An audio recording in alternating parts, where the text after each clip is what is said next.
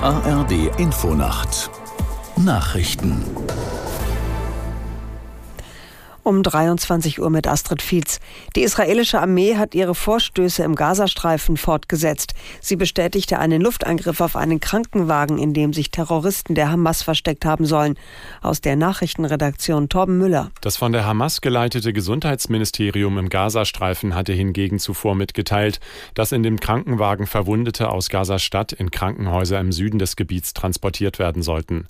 Israels Regierungschef Netanyahu wies den Vorschlag von US-Außenminister Minister Blinken zurück, eine humanitäre Feuerpause einzulegen. Ohne eine Freilassung der von der radikal-islamischen Hamas verschleppten Geiseln lehne sein Land diese ab, sagte Netanyahu. Unterdessen konnten mehr als 30 Deutsche nach Angaben des Auswärtigen Amtes den Gazastreifen in Richtung Ägypten verlassen. Heftige Unwetter haben Teile der italienischen Toskana verwüstet. Nach Behördenangaben kamen mindestens sechs Menschen ums Leben. Besonders betroffen ist die Provinz Prato nördlich von Florenz.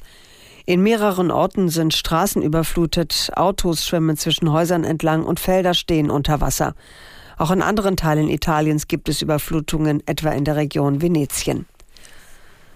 Kroatiens Außenminister Garlic Radman steht wegen eines Kussversuchs gegenüber der deutschen Außenministerin Baerbock in der Kritik. Kroatische Politikerinnen und eine Frauenrechtlerin in dem Land sprachen von einem unangemessenen oder gar gewaltsamen Verhalten.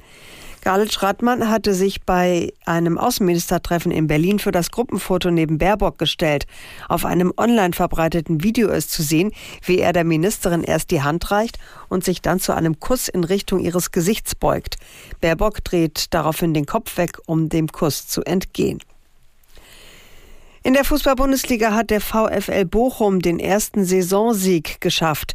Die Bochumer gewannen in Darmstadt mit 2 zu 1. Aus der Sportredaktion Lars Bente. Da ist er also, der erste Sieg für die Bochumer in dieser Saison. Ja, und durch diese drei Punkte springt der VfL in der Tabelle vorerst vom Abstiegsrelegationsrang vorbei an den Darmstädtern auf Platz 13. Asano war der Mann des Tages mit seinem Doppelpack. Den Hessen gelang zwischenzeitlich der Ausgleich durch Nürnberger. In der zweiten Liga bleibt weiterhin ganz oben in der Tabelle der FC St. Pauli. Die Hamburger haben bei Aufsteiger Elversberg souverän mit 2 zu 0 gewonnen. Verfolger Düsseldorf kassierte gegen den anderen Aufsteiger aus Wiesbaden eine 1 zu 3 Niederlage. Das waren die Nachrichten. Das Wetter in Deutschland. Nachts gebietsweise Regen, häufig bleibt es trocken. Tiefstwerte plus 9 Grad auf Sylt bis minus 5 Grad in Garmisch-Partenkirchen.